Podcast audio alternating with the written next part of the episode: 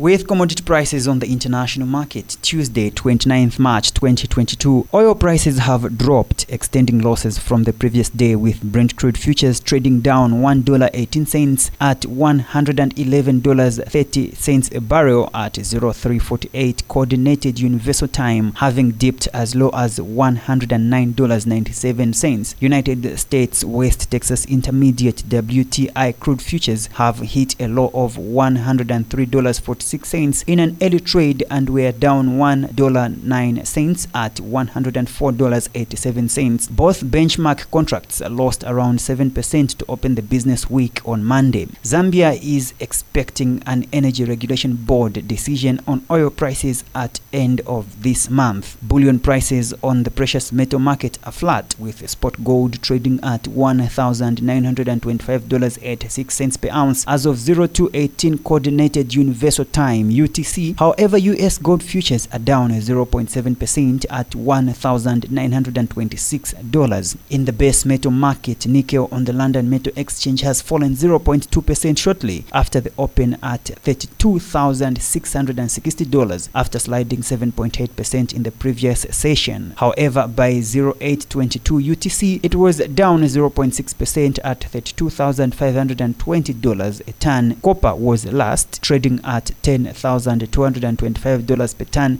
on the London Metal Exchange as at Monday 28th March. The highest the commodity has traded for the month of March was $10,730 per ton. The drop in most commodities is attributed to Russia-Ukraine peace talks starting later in the day among other reasons. For Money FM News in Lusaka, Zambia, I'm Best Jere.